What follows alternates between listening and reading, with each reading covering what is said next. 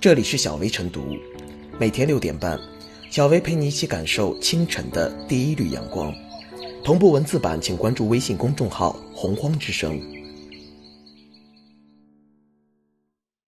本期导言：二零一八年，北京首个喘息服务试点在丰台区启动，专业机构照料部分老年人，政府买单，让长期照顾老人的家庭成员得以喘息。近日。丰台区启动第二期喘息服务，预计将为一千名失能失智老年人提供服务。目前，这项新服务已经在北京多区布局，未来将全面推广，给老年人的看护者放个假，成为北京养老服务的新生事物。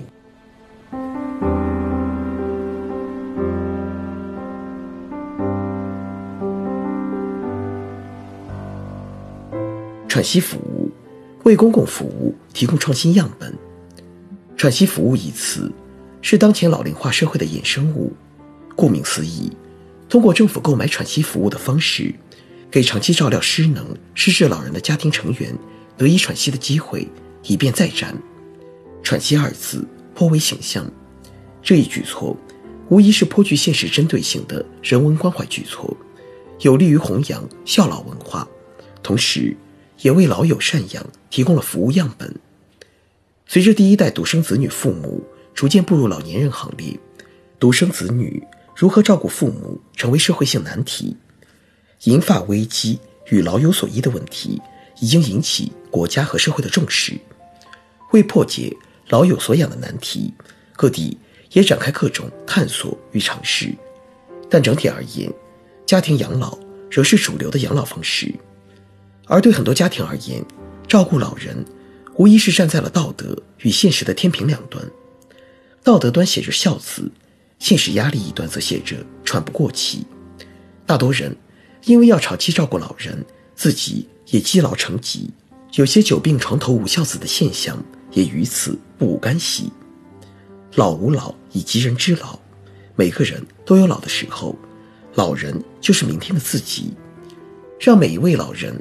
都能够老有所养、老有所依，是我们共同的美好愿景。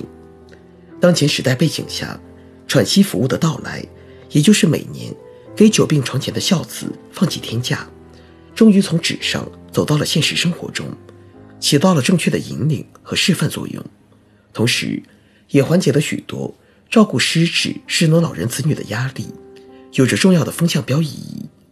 其实，政府买单喘息服务。让人眼前一亮，正是这只有形的手购买服务，加上市场无形的手和市民们善良之手形成合力，凝成一股力，从中让人们感受到社会温情，从而产生了一种道德不孤必有邻的道德温暖。这对于弘扬传统美德和社会主流价值有着重要的样本意义。通过政府购买喘息服务，拉近了与居民间的距离。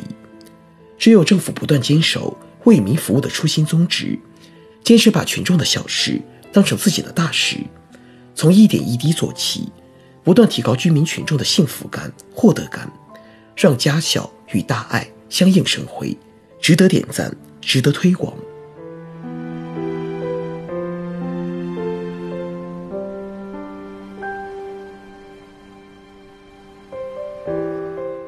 推广喘息服务。为家庭养老供养，家中老人需要长期看护，看护者也渴望得到定期呵护。据报道，丰台区近日启动第二期喘息服务，预计将为一千名失能失智老年人提供服务。早在二零一八年十一月，北京市民政局就推出喘息服务的惠民举措，由政府购买服务方式，由养老照料中心、社区养老服务驿站为老年人。提供短期托养服务，让长期照顾老人的家庭成员喘口气儿。从丰台试点来看，家庭看护人一个月可以获得四天喘息机会，看似短暂却十分必要，因而受到欢迎。数据显示，在我国的老年人口中，独生子女父母大约占三分之一，中年儿女既要照顾双方的老人，又要照顾未成年的孩子，还要忙于自己的工作。少有亲人能与其轮流履行照料老人的义务，喘息服务正是给陷入养老疲惫中的看护者一个短暂的假期。喘息服务为一些特殊困难家庭提供了精准服务，也为养老事业添加了一道可持续的保障，具有更广泛的社会意义。如今，多数老年人更倾向于居家养老，这在很大程度上减轻了社会养老的压力。但居家养老的前提就是家庭有足够的养老能力。推广喘息服务，让老人看护者适当休整，正是给家庭养老的供养措施。喘息服务亦是政府和社会力量应尽的职责。老有所养的温度，既要体现在。对老人的知疼知热上，也应体现在对这些家庭照看者的人文关怀上。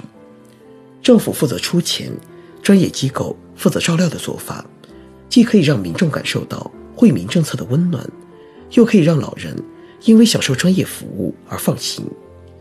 喘息服务无疑值得推广。除丰台外，北京多区也在尝试，但离民众的需求还有差距。由于照护力量。与服务名额有限，丰台喘息服务目前对接的几乎是最困难的群体。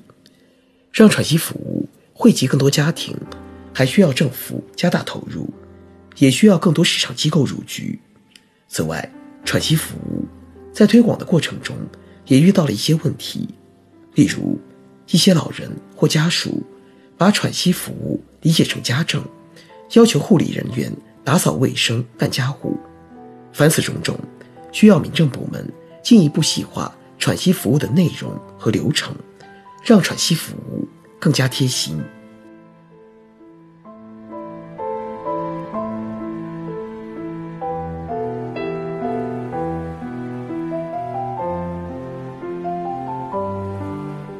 最后是小薇复言，政府以购买服务方式为失能失智老年人提供一定天数的。免费养老照料服务，让长期照顾老年人的孝子们可以休息几天，得以喘息。这直接减轻了家庭成员照顾失能失智老年人的经济和精神负担。能够喘口气，是破解“久病床前无孝子”这道千年难题的一剂良药。更重要的是，喘息服务背后透露出重要的价值导向：照顾失能失智老年人，不只是家事、子女私事。还属于政府应当承担的公共服务责任，有助于推动失能失智老年人由老有所养向老有赡养转变。